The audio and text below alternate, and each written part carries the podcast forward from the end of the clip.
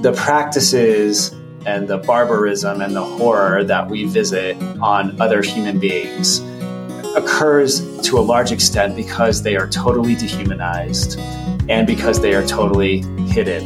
And there are strong intersections with that dehumanization with regard to all forms of oppression, including you know structural racism and homophobia and ableism and all sorts of other other threads.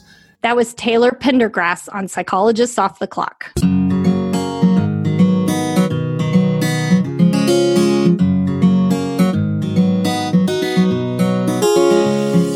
We are four clinical psychologists here to bring you cutting edge and science based ideas from psychology to help you flourish in your relationships, work, and health.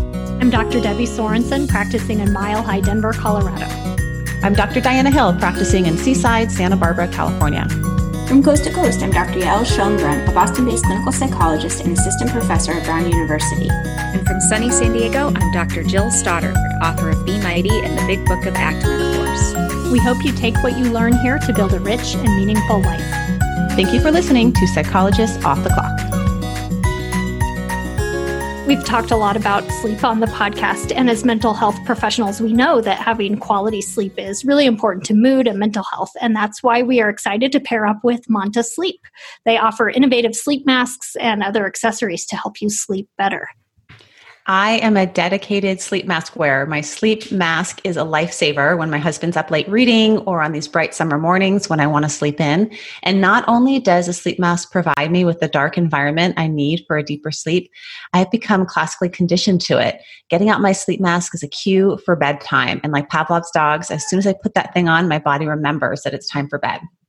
Well, I'm newer to sleep masks and I've never used one before until I tried this one. So I was really excited to try it out and see what the hype was all about. And the Manta mask is really light and comfortable. And before I tried it, I don't think I realized how much the light in my bedroom was waking me up in the morning. So now I feel a lot more refreshed when I wake up. So here's what you can expect with Manta sleep masks. There are six different versions to choose from. They all offer 100% blackout for a deeper sleep, are infinitely adjustable for custom fit. They're soft, breathable, have zero pressure on your eyelids or eyelashes, and are made with durable snag-free materials. You can choose from the original sleep mask or a slim sleep mask with barely their feel. You can also go deluxe with a cool mask to soothe your eyes and sinuses, a warm mask with natural steam, a lavender aroma, aroma mask to target your scent vents, or a weighted mask. So check them out at mantasleep.com. Join their social media at, at nap with Manta and at Mantasleep and get 10% off by entering the coupon code off the clock. We all know there are trade offs in life, like having to drive a little further to save on gas or groceries. But when it comes to your health, you shouldn't have to trade off. So don't go back to that one doctor who's always late and rushes through your appointment just because they're close by or they take your slightly sketchy insurance. Instead, check out ZocDoc, the place where you can find and book doctors who will make you feel comfortable, listen to you, and prioritize your health. You can search by location, availability, insurance, literally no trade offs here because with ZocDoc, you've got more options than you know. ZocDoc is a free app and website where you can search and compare highly rated in-network doctors near you and instantly book appointments with them online. My kid's pediatrician is retiring this summer, so you can bet I will be using ZocDoc to find someone new who we all love and trust. So go to ZocDoc.com slash POTC and download the ZocDoc app for free. Then find and book a top rated doctor today. That's zocdoc.com slash POTC ZocDoc.com slash POTC. Small behaviors can make a big difference in our health and well being. Most of us work so many hours each week that we should think about how our work habits affect our bodies. Being able to stand sometimes while I work has made a huge difference for me. Uplift Desks has created high quality office furniture designed to help you work better and live healthier. My uplift standing desk allows me to easily transition from sitting to standing while I work with just the push of a button.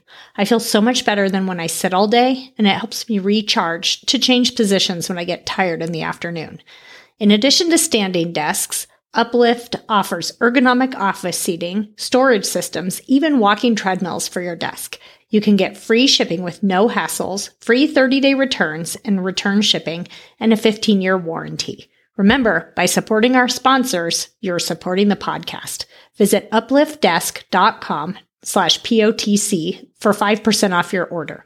That's U-P-L-I-F-T desk.com slash POTC to get 5% off your entire order. Be sure to check out Praxis Continuing Education for their online trainings. There's a new course, Act in Practice, with Dr. Stephen Hayes coming up. Enrollment begins June 24th. You don't want to miss it. Just go to the sponsors page of offtheclockpsych.com to link to Praxis, and there you'll find a discount code you can use for registration on any live training events. So check it out. We're also affiliates with Dr. Rick Hanson's online Neurodharma program and his Foundations of Wellbeing programs. And you can find out more about them at our website, offtheclockpsych.com, where you'll get a $40 discount. Today's episode is a little different from our usual episode. Usually, we interview people in mental health fields. This time, I interviewed Taylor Pendergrass. He's a lawyer who works on criminal justice reform and advocacy for the ACLU and he's the co-editor of a book called Six by Ten: Stories from Solitary. And the book is a collection of personal narratives by people who have been in solitary confinement. And there are two reasons I wanted to interview Taylor for our podcast when I heard about this book. The first is the psychological impact of isolation on humans. We know that humans are wired to be social in social groups and that there are harmful mental and physical health effects of extreme isolation. And yet, this is something that's still widely used in the United States. The second reason is that criminal justice reform is a form of social justice. And at least prior to the pandemic, now the numbers have changed a little bit, but there were over 2 million people incarcerated in the United States at a time, at any given time. And the mass incarceration of Black people is a racial justice issue as well. Diana, we're both doing some homework to learn more about race and incarceration. I've picked up the book, The New Jim Crow, which is about this.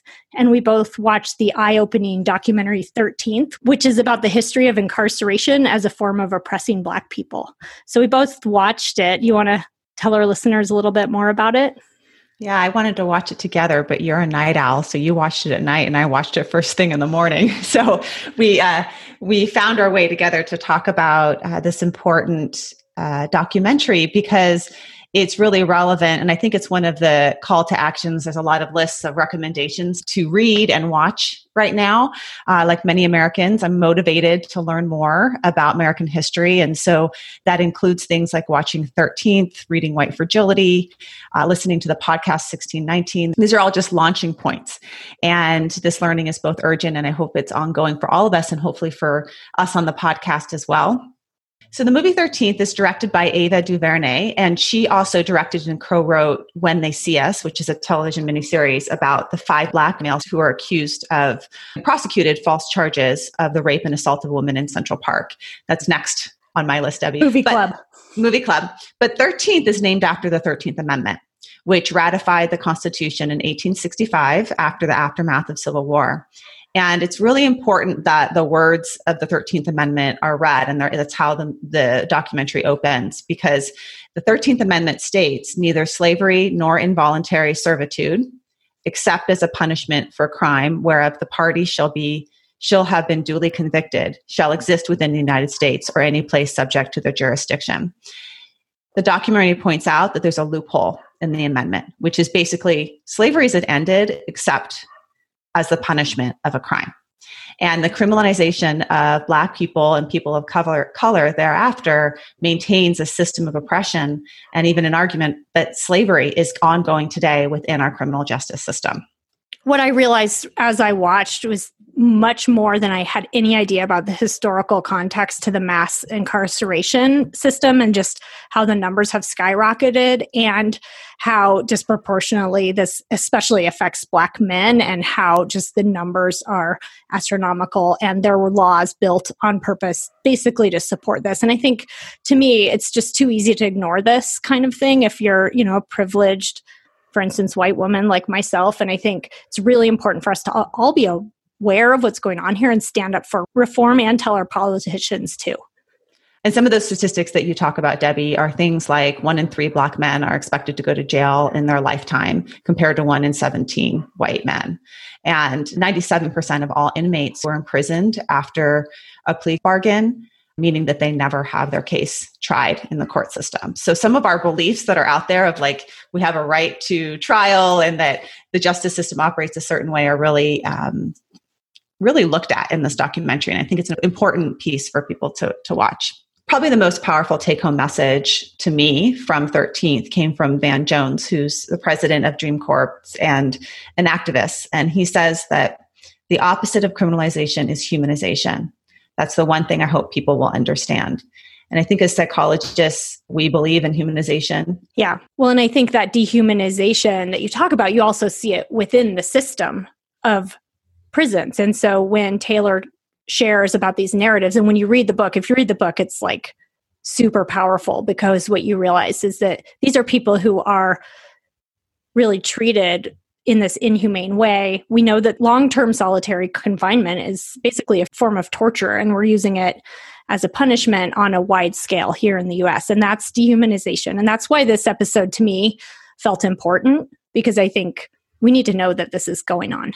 Yeah, there's a bit of perspective taking there in terms of we can see how just confinement from something like the the pandemic is contributing to people's depression and feelings of social isolation and mental health problems are on the rise substance use domestic violence all the things that that really um, we're concerned about but that's you know a drop in the bucket compared to what happens to somebody that's in the prison system where there it costs an arm and a leg to call a family member you're working and you're not getting paid for it you have zero personal space there's, there's violence against you from prison guards and from other prisoners you don't feel safe I mean, the degree of dehumanization that happens in the prison system and and then when you do come out the mental and physical effects of that are long term plus the stigma then associated with having um, a record that prevents you from getting a job or from being able to, to move back into society in a healthy way.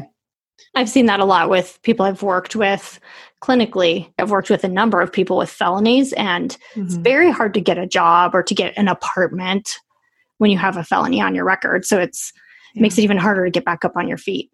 So I recorded this interview months ago, and I just have to also add that there are a lot of new human rights issues happening within the prison system with the pandemic. it has been in the news that there are COVID 19 outbreaks, and because it's overcrowded, there's not adequate social distance, there's high risk and medically vulnerable people. A lot of people with the social determinants of health factors um, are disproportionately affected. And so it's a huge problem. They don't have the freedom to protect themselves from the virus. So that's another thing to be aware of. We can link to some articles about that.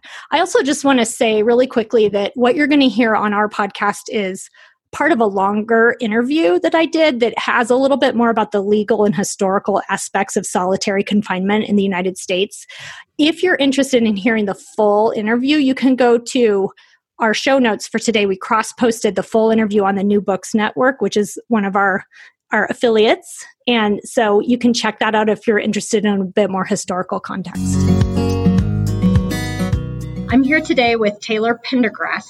Taylor is a civil rights lawyer for the ACLU working in Denver. He's been gathering voices about the U.S. criminal justice system for over a decade. And he's also been involved in some important criminal justice cases like stop and frisk, deceptive police interrogations, and cases about prison conditions. And we're here today to talk about Taylor's book, Six by Ten Stories from Solitary.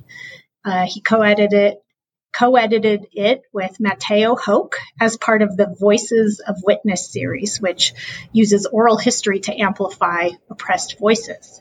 Thanks for being here today, Taylor. Thanks, Debbie. Thrilled to be here. Taylor, let's start by having you tell us about how the book came about. Sure. It was in about 2010 when I was living in, in New York City and I was working for the New York ACLU. And we were aware at the New York ACLU about the practice of solitary confinement in New York State prisons and New York State jails. And there had been a pretty significant victory in the earlier in the 2000s with regard to providing some protections for people with the most serious mental health problems from being exposed to solitary confinement, but the momentum had kind of petered out. And so I decided, uh, along with a colleague, that we were going to mount a campaign to try to take that victory to and push it to the next level. And, and, really aim at abolishing solitary confinement to the extent that, that we could achieve it. And the first step we thought in that process was just going out uh, to prisons all over the state and talking to as many people as we possibly could about their experiences in solitary confinement. We probably spoke with about 120 uh, men and women who had spent anywhere from months to decades in solitary confinement in the New York State prison system. And we put all that information into a report and ultimately uh, filed a lawsuit with it. And so while the advocacy campaign and the lawsuit became quite successful, I was struggling with all of the human stories that I had heard and been moved by very deeply that were nowhere kind of presented in the advocacy work that I was doing. And it was around this time that Mateo Hoke, who is a good friend of mine from my time going to law school in Boulder, Colorado, was swinging through New York and he stayed with with me and my wife for a few days and i was telling him about my work and he suggested you know we should really do an oral history book about these stories these are really important stories to tell so that was really the genesis of the book and from that point we then kind of launched the process of actually um, collecting the stories that that ultimately appear in 6 by 10 well, your book centers around the stories of these people, and m- most of whom have been in co- solitary confinement, as you, as you say, and also a few from family members and people who have worked in prison settings. And they're nuanced, they're complicated. There, many of them are heartbreaking. Why personal stories. I mean, I know that you had these stories and you felt like you wanted to share them, but do you have a sense of why the story itself matters so much? Yeah, I think that one thing that um, is probably universal in all of the social justice work that I have been involved with or exposed to, but certainly with regard to criminal justice reform, is that the the practices and the barbarism and the horror that we visit on other human beings occurs to a large extent because they are totally dehumanized and because they are totally hidden. And there are strong intersections with that dehumanization with regard to all forms of oppression, including you know structural racism and homophobia and ableism and all sorts of other other threads.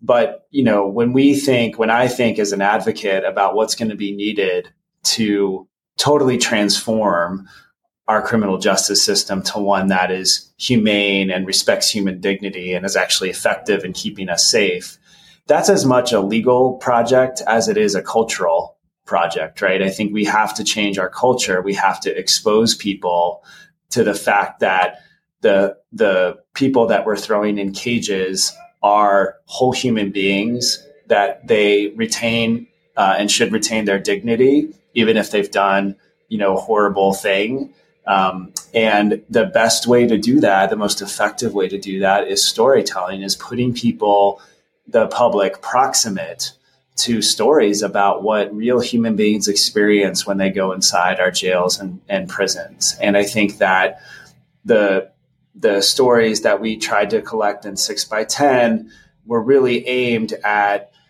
reaching people, uh, you know, meeting people where they were at and telling them a story that they could relate to, that they could understand, every chapter in the book for the folks who have spent time in solitary confinement and are solitary confinement survivors starts with just a personal history of that of that person's life. You know, who were they as a child? How did they grow up? Um, you know, what were their uh, passions in high school? Um, did they go to college? You know, were they incarcerated in early age? And that is all was all quite intentional because we wanted to give everyone uh, who read this book the ability to relate to that person as a as a whole person, not as a as a quote unquote criminal or not just as someone who has been in solitary confinement. And I think that the feedback we've gotten from the book so far and the experience I have in my other criminal justice reform work outside of this book really suggests that the only way we're going to get to a place where we've radically transformed our approach to crime and punishment in America is by making sure that people really understand the consequences that people suffer when they're in our criminal justice system and that they can see those people as more whole human beings, not just as the other, out of sight and out of mind. Yeah, I mean, that was my experience reading your book. I kind of knew that this was happening in theory, seemed bad. and, and yet I knew so little. And I think reading the stories just really helped me understand it so much better and really does grab you in a way. Um, and I know that you've, it was challenging to get these stories, right? Getting people who have been in solitary confinement to talk and to talk publicly, to even access their stories. I mean, these are really oppressed voices in the sense that sometimes you can't even like find them. So what are some of the challenges that you faced? No person in our country that I am aware of is more isolated and removed and hidden from our society than people that that we, the United States, are locking up in solitary confinement. People in solitary confinement generally are, are in a small cell 23 or 24 hours a day with no meaningful human contact, often, but not always, no reading materials or anything else to occupy their time. And importantly, here, um, with regard to the process of gathering these stories, they're often not permitted to make any phone calls or even to, to send or receive mail unless it's, it's legal mail.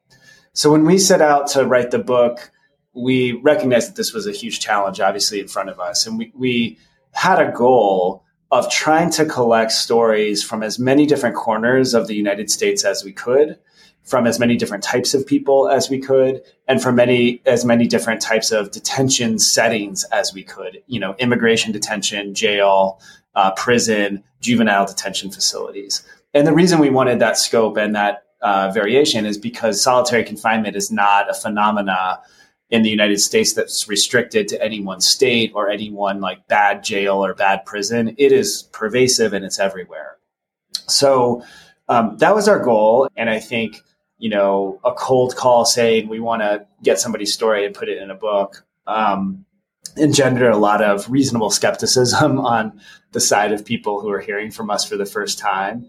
And then at the at the point where we were actually identifying some people who might be good candidates to talk to, there's just a host of considerations uh, around that for for them, you know, and, and making sure that we're respecting like their autonomy and their power in telling stories. I mean, one, there's the trauma of being in solitary confinement at the moment that you're in it. There was uh, ve- very real fears about retaliation from prison staff and jail staff for people who wanted to to talk with us. And um, then there were the practical challenges. Uh, in some cases where we were able to locate people in prison systems that allowed legal phone calls, we did the interviews over the phone often over a series of weeks or, or months over many, many phone calls. Um, and that, that was probably the easiest way that we gathered stories from people who are inside. We, we definitely tried um, and adopted some more creative approaches that are probably less best practices from an oral history perspective, but were just necessary for us to get some of these stories. So that includes, in one case, uh, letter correspondence between us and one of the narrators who you know would just we would write questions he would write letters back to us it would take weeks for both of those exchanges to happen and we gathered his story over the course of like 10 months just by written correspondence and then a lot of other stories that we gathered were from people who have survived solitary confinement and were still incarcerated but they were in the general prison population so access to them was still difficult but much more obtainable. We could have in person visits with them.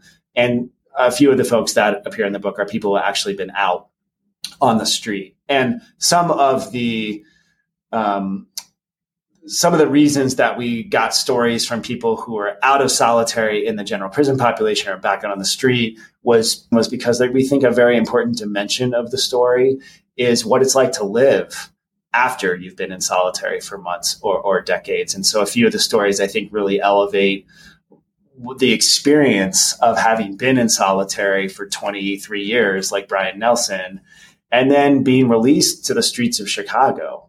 And like, what does that feel like? What does that look like? Um, how do you how do you process the the world outside after you've been held in a small box for such a long time by yourself? And I know that that there's an issue with some particularly vulnerable people that that get in solitary confinement. Can you talk a little bit about that? Sometimes it's even as a form of so-called protection, and yet right, yeah, there are in in most jails and prisons. I would say there's there's three pathways that people are thrown into solitary confinement. The first is for breaking a prison rule, what's, what's often known as disciplinary segregation. And that generally comes with a, a defined sentence to solitary confinement. And this was the case in New York, where my client, Tanya Fenton, for example, she was put into solitary confinement for a year for buying a commissary item for another person who is incarcerated, which is against the rules. You're not supposed to buy things for other people. You're only supposed to buy it for yourself. And the rule is sensible. Um, there, there are reasons I think that yeah, an official don't want that to happen, but the the question of whether a person should then be locked in a concrete box for 24 hours a day for a year for violating that rule is obviously um, absurd and, and, and yeah, it doesn't seem to the punishment doesn't fit the crime. Right, yeah. And then there's the other the second pathway is administrative segregation, and this is the um, situation when prison officials make a determination that someone is too dangerous to live in the general prison population.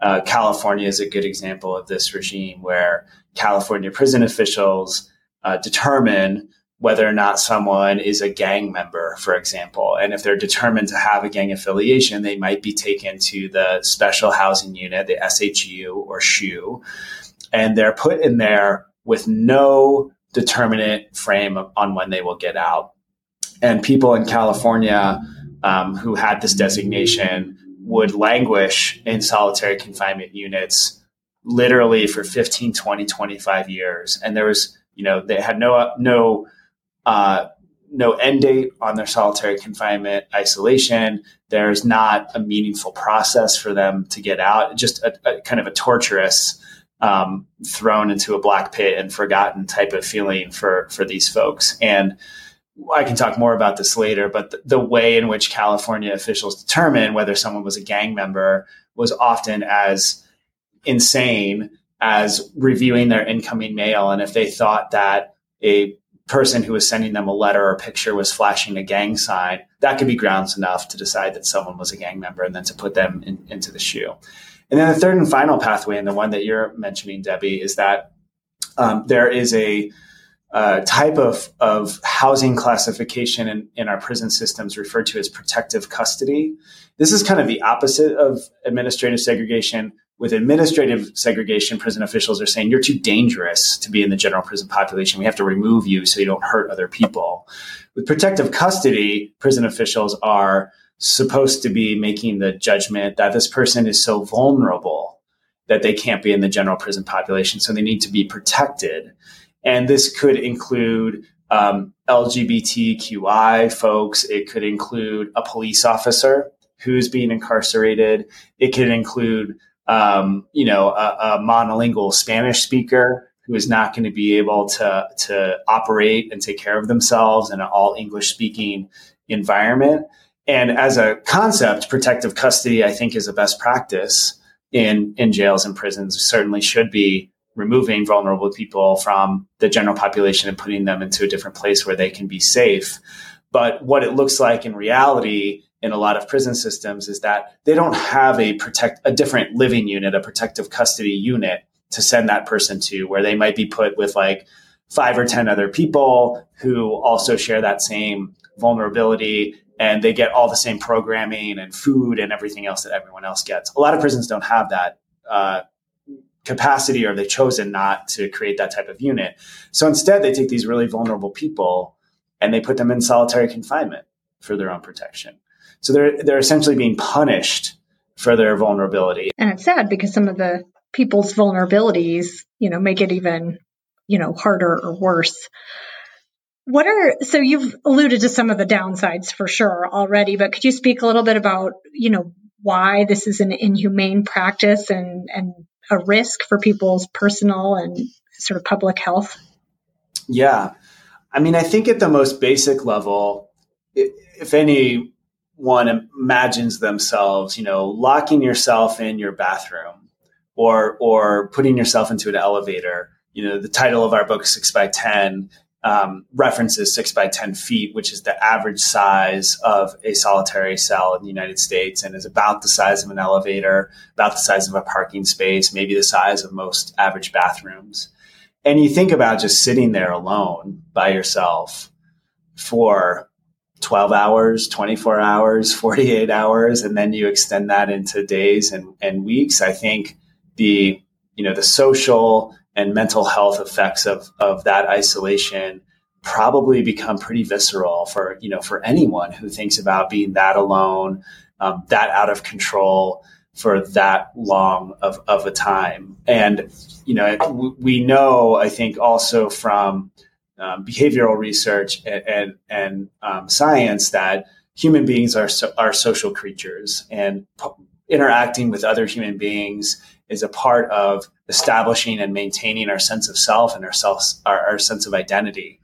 And what we've seen in America's solitary confinement units is basically a form of social death where people, even, even very well adjusted, healthy people, experience extraordinary amounts of, of, of anguish and, and loss of identity and loss of dignity and, you know, um, to, to put it colloquially, like go crazy uh, in in these solitary confinement units. So there's kind of that that bucket of conceiving of what isolation means for for average folks.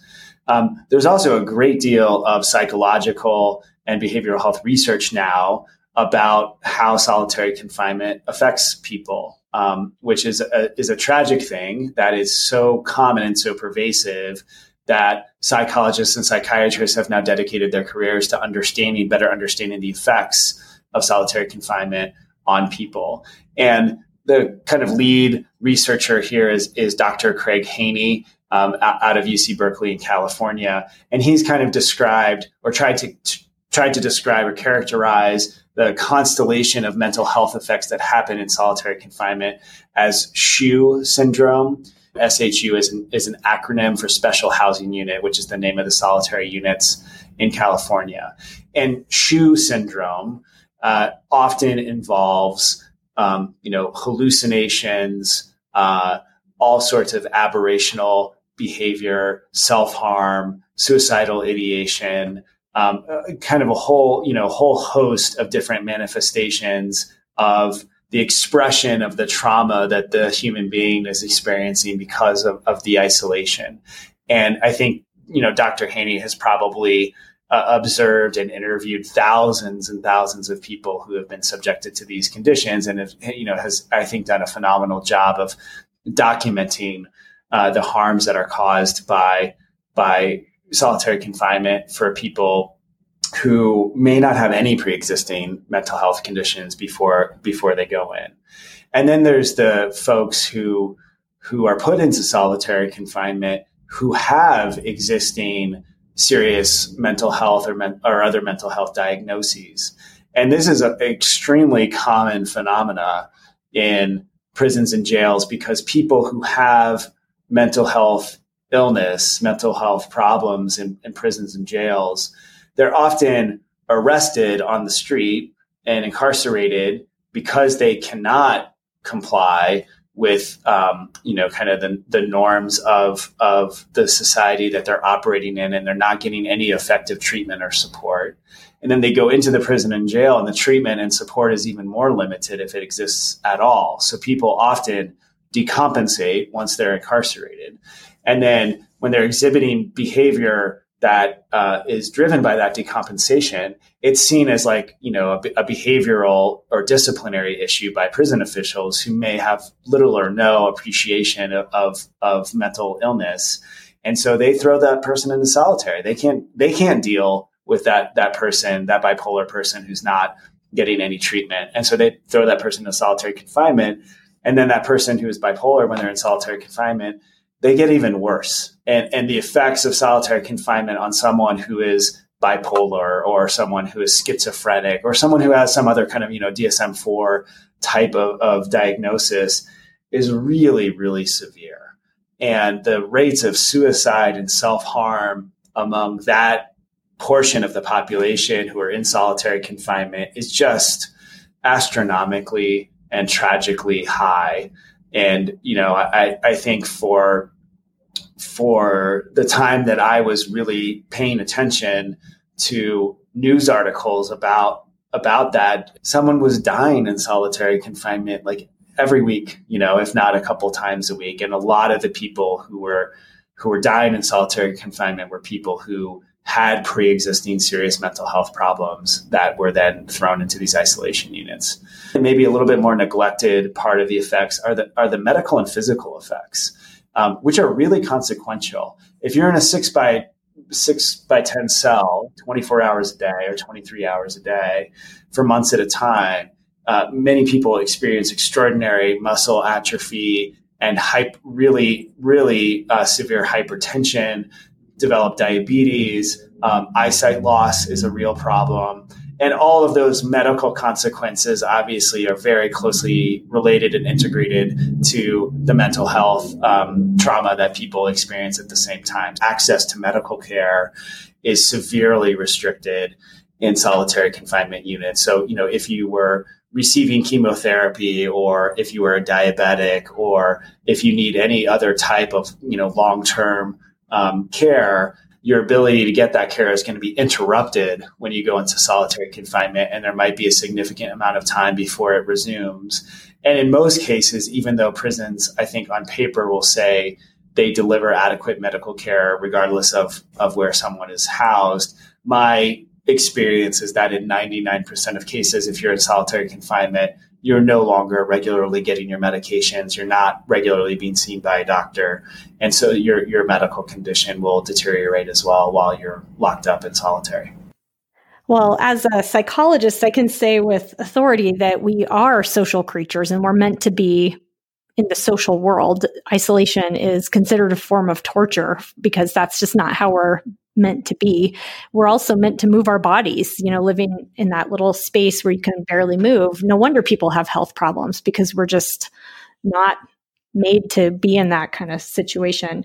And so for me, this is really interesting, I think, to hear. Um, it's important to know about, about the psychological effects of this much isolation. And, and you mentioned a little bit earlier, but I was wondering if we could talk more about how – the people that you talked to had to go from that environment, you know, go from solitary out into the world to try to just readjust to normal day to day life outside. What are some of the psychological effects that you see there sort of down the road? Yeah.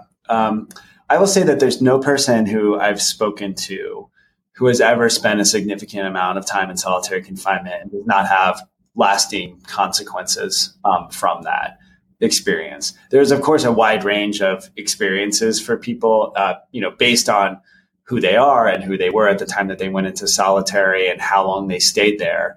You know, I do think some people are almost uh, unable to function in an environment after they get out of solitary confinement. And I, I, actually saw and heard that directly from a number of people that I spoke with in New York who had spent a significant amount of time in New York's SHUs and when they got out into the general prison population, it was terrifying for them. They couldn't um, they couldn't operate. There's a ton of stigma that comes with that from other people who are in the general prison population. But more than that, I think they're just they're they're so um, damaged by the isolation that the prospect of being in a crowded cafeteria with a hundred other people was debilitating. And one effect of that is that people would ask to go back to solitary or they would commit another disciplinary infraction so that they could get back into solitary is the only way they could kind of deal with the trauma that they that they were experiencing um, on the streets you know one story that really leaps out for me that's also in the book is the story of brian nelson who spent about two decades in solitary confinement in the illinois state prison system and he describes after getting out and and living with his mom, just sitting in his basement in a really small closet for hours and hours and hours at a time. And it was like the only place that he could feel comfortable was was kind of recreating to some extent the isolation that he had experienced before. He also describes things that I think are common for people of just anyone who has any kind of trauma or mental health. I think you um, can feel isolated even in a very social environment because you don't know if people can relate to or understand or will be empathetic to your uh, experience and, and your situation. I think that's magnified for people who have spent time in solitary. You know, it's, it's one thing to tell a friend or family member, you know, hey, I'm going through a divorce or, or hey, I was, I was abused as a child. Um, it's, it's a different thing to say, hey, I was in prison uh, which automatically pushes people away um, for for a lot of folks. And then say, yeah, and I was in solitary confinement for a very long time, and like that's what I'm dealing with. That's what I'm struggling with. I think that there are very few people I've spoken with who have gotten out of solitary who have found meaningful networks of, of other survivors, so that they have someone who can relate to their story, that they can be honest and vulnerable with. And even just on the clinical level, Brian has been trying to find a psychiatrist or psychologist to work with for years. And there are just very few professionals who have spent any time with this population who know how to work through this trauma with them. The person that Brian has had the most success with is actually someone who has um, uh, done a lot of veteran care and you know is familiar with with the PTSD and trauma of war, which I think is a step in the right direction, but still still an ill fit for him. Other people who are profiled in the book, like uh, my client Tanya Fenton uh, in New York, I think describe effects that are more subtle, but perhaps just as consequential in terms of disrupting her ability to reintegrate into society and, and kind of you know form new friendships and relationships. She's she's deeply distrustful. Um, she's very uncomfortable in social situations. She had a panic attack the first time that she got into an elevator and the doors closed because it just triggered so much of her same experience of having the door slam behind her in her solitary confinement cell.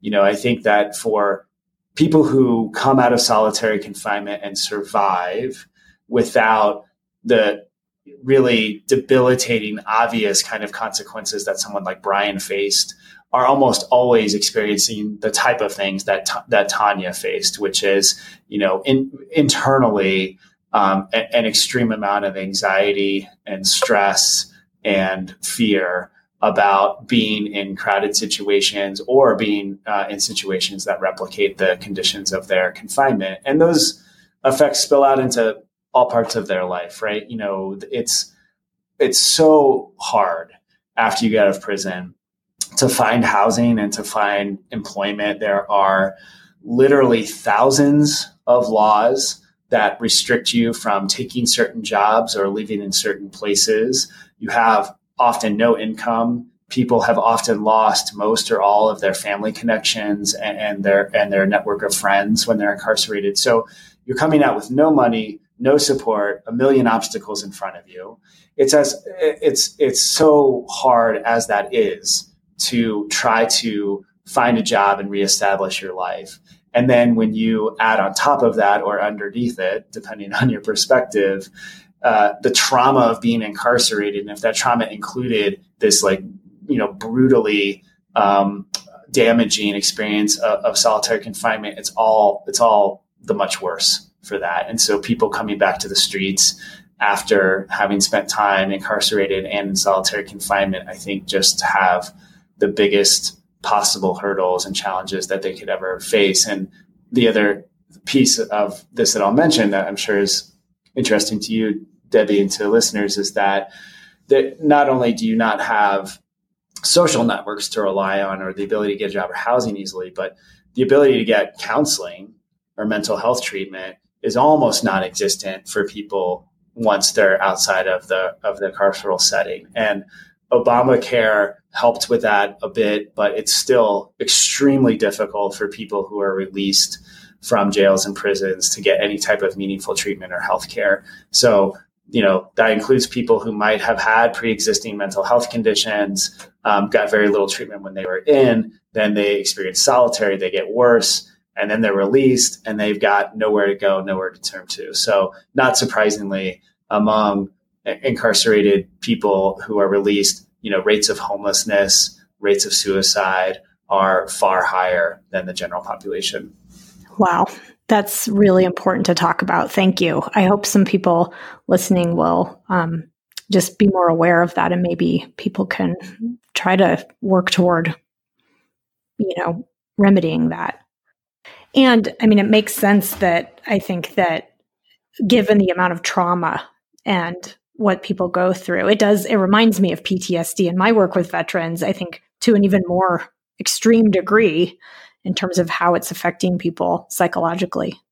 That's right. And, you know, there's, I know that there's a great deal of shame, um, even amongst veterans who feel that, you know, they, they let their, um, their fellow soldiers down or, or what have you, but at least in the broader society, you know, be, being a veteran is like is a very honorable thing, and so I think that even for for veterans who are struggling with like those deep problems, at least there's a there's a bit outside of of their own head that society wants and supports them and is willing to accept them and and wants to help them through their their trauma. I mean, I've been I've been impressed by the amount of of socialization that has happened in popular culture with the normalization of PTSD for soldiers, understanding that they experience that trauma and like and embracing that and accepting that for them.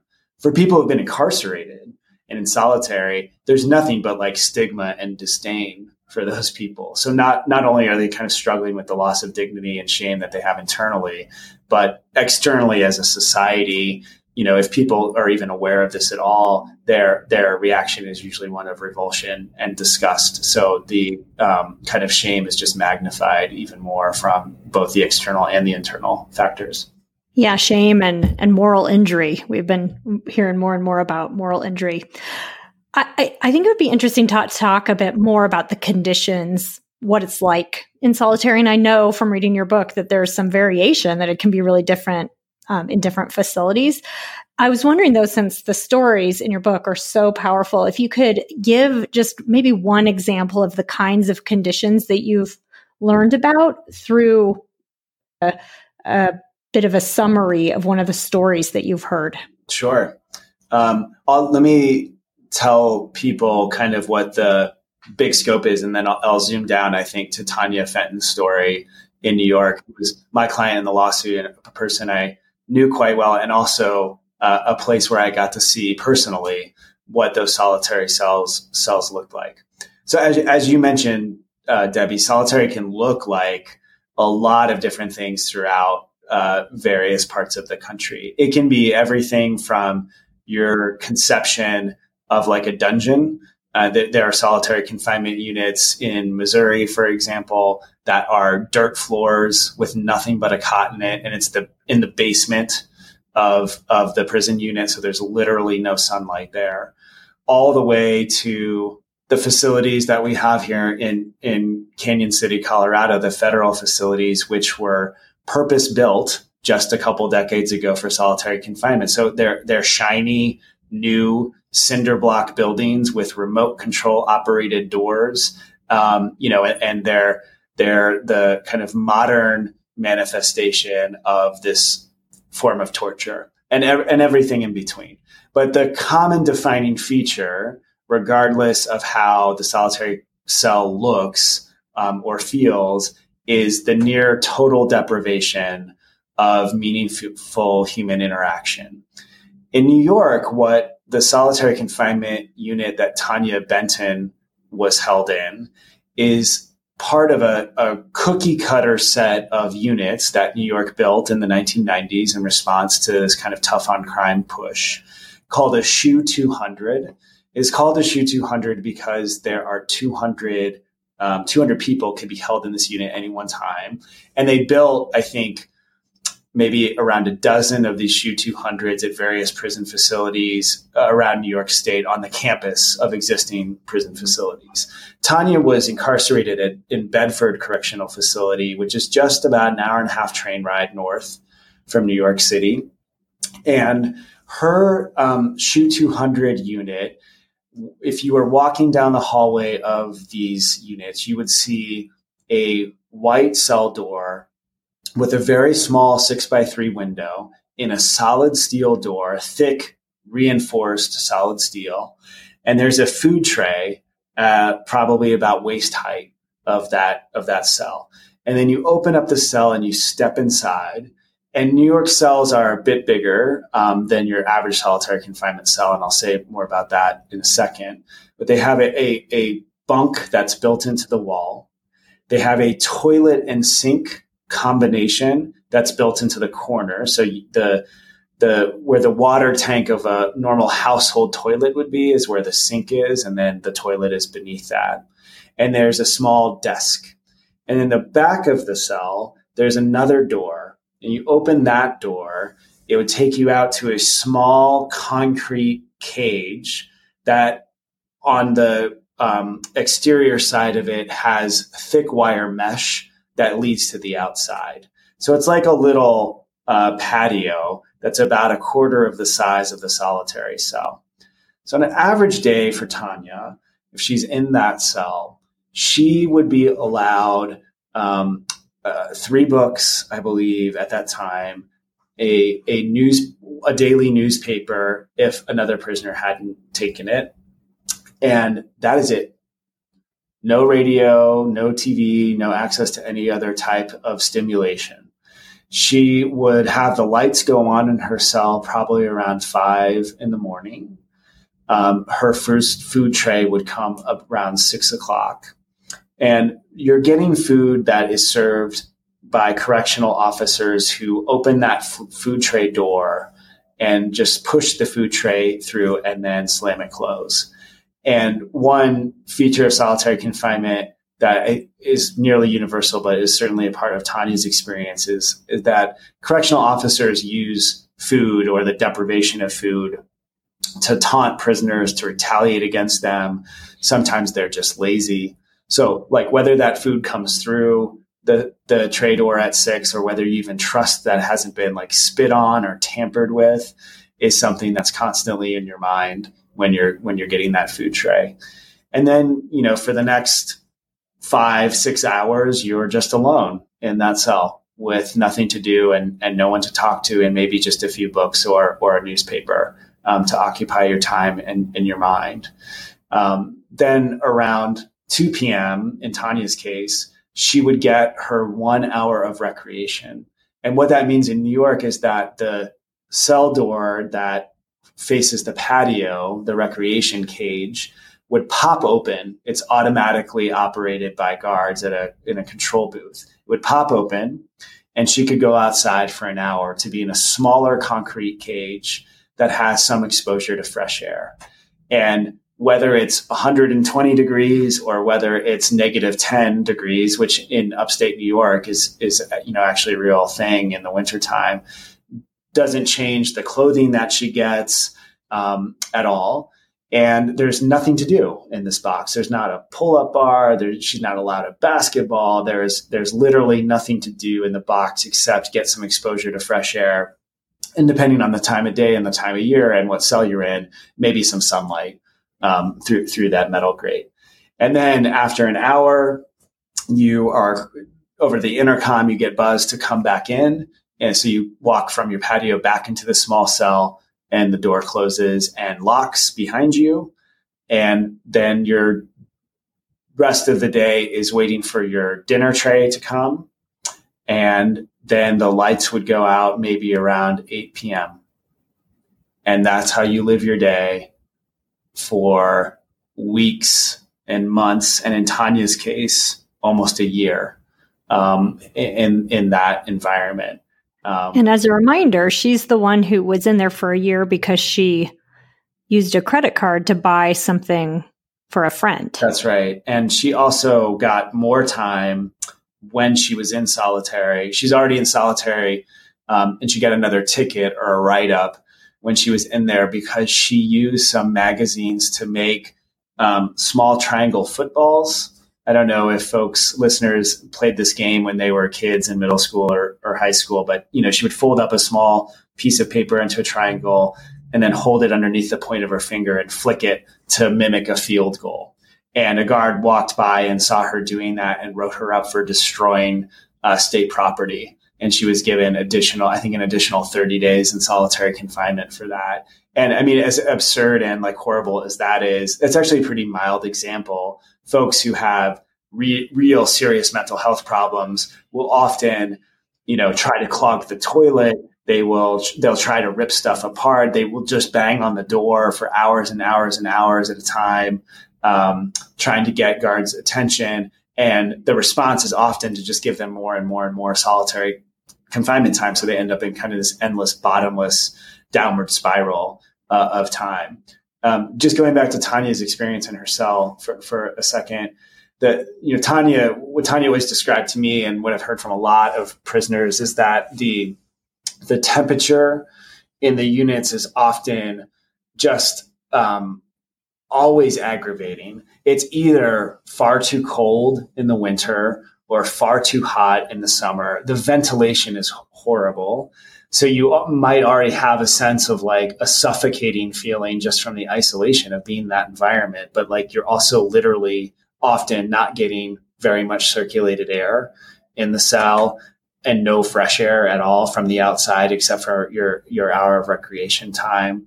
The other kind of features of just the daily experience that I've heard a lot about and heard about from Tanya too is that for when you're in units with that are housing people who are seriously mentally ill, there is a fair amount of of defecation um, within the cell, people painting on the walls with their own feces, and especially people trying to throw feces or urine on the correctional officers as they walk by. Um, so not only is that just horribly dehumanizing um, and, and, awful, but the unit itself often smells really badly of excrement and urine sometimes for like weeks, weeks at a time.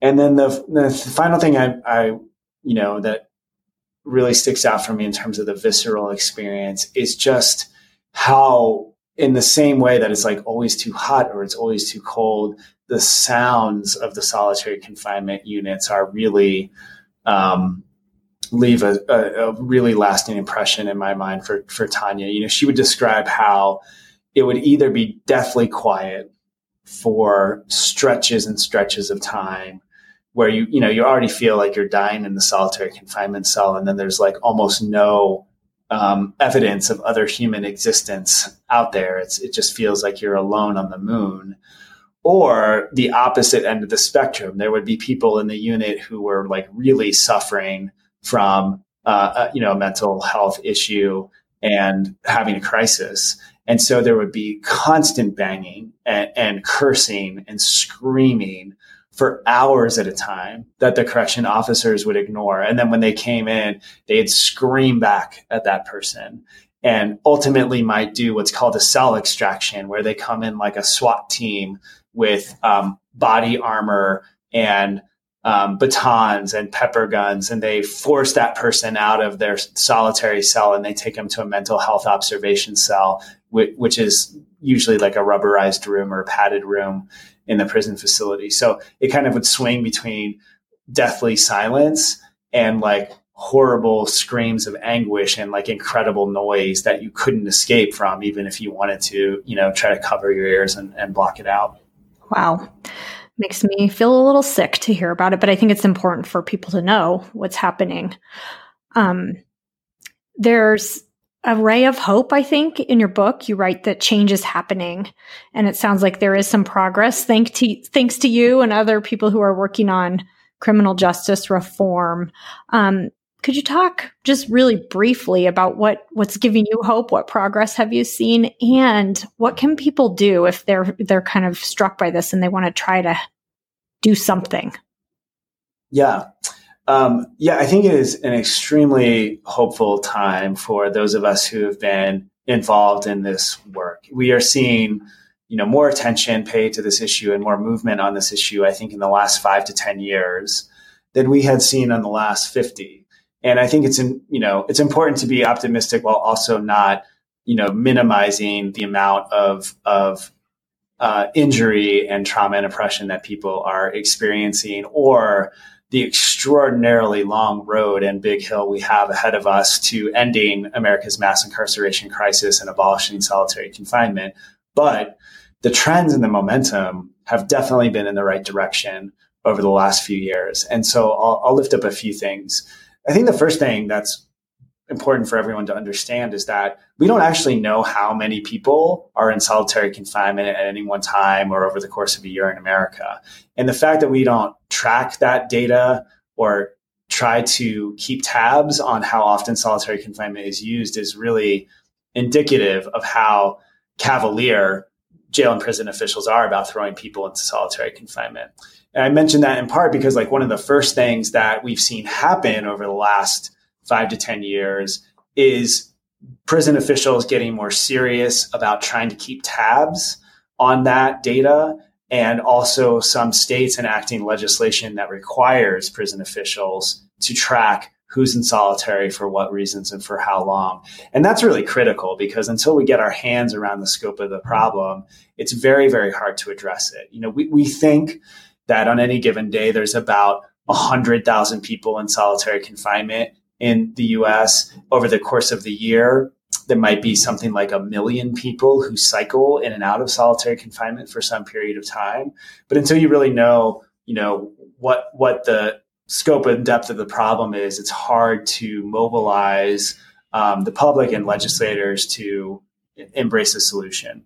Um, but some states are really there and are leading the way. And in Colorado, where where we are, Debbie, is one of those states um, in, in Yay, the, Colorado. yeah, in the mid 2000s, um, the UN put out a special report on solitary confinement. And as part of that report, there was a deep survey of mental health professionals um, and mental health organizations who had um, studied solitary confinement and formulated a recommendation that the UN adopted that solitary confinement should never be imposed on any person for longer than 15 days because the potential consequences after that time are just too great. The risks are too great, and the affront to human dignity is too great.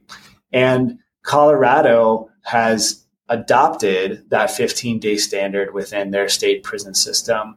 Um, not too many years after that report was written, the director of the Colorado State Department of Corrections at, at the time, Rick Raemisch, spent a 24 hour period in one of Colorado's solitary confinement cells. He, he locked himself in there for a day. And then he wrote a very powerful op ed that was published in the New York Times about how traumatic just that one day of solitary confinement was for him, even knowing that he could get out at any point that he wanted and even knowing that he would be out, you know, within a 24 hour period.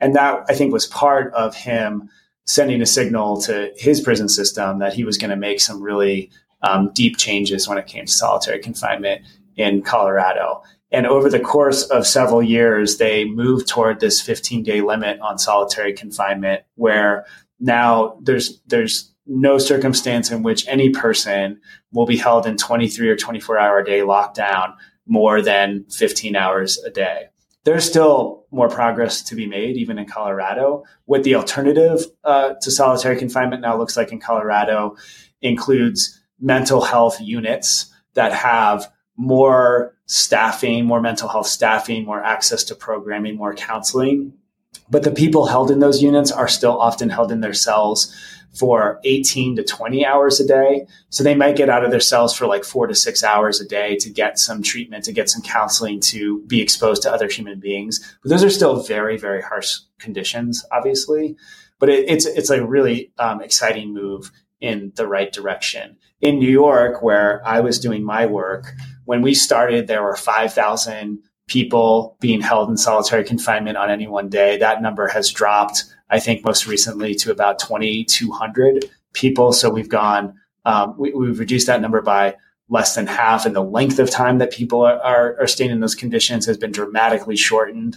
And the access that people now have in those units to some pretty basic things, but um, things like a radio, a TV, um, unrestricted access to books, as many magazines as you want, more in cell programming where a counselor and educator might come to your cell door.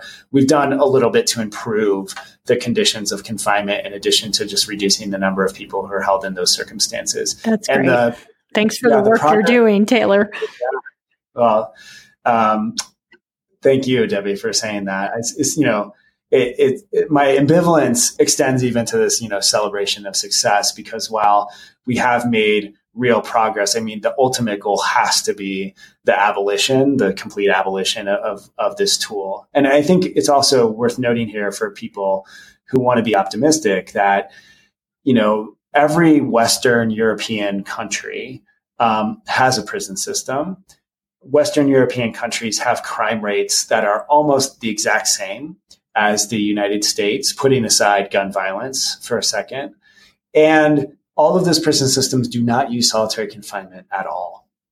There's a there's a program of taking prison officials from the United States over to tour prison systems in Norway and in England and in Germany and in France.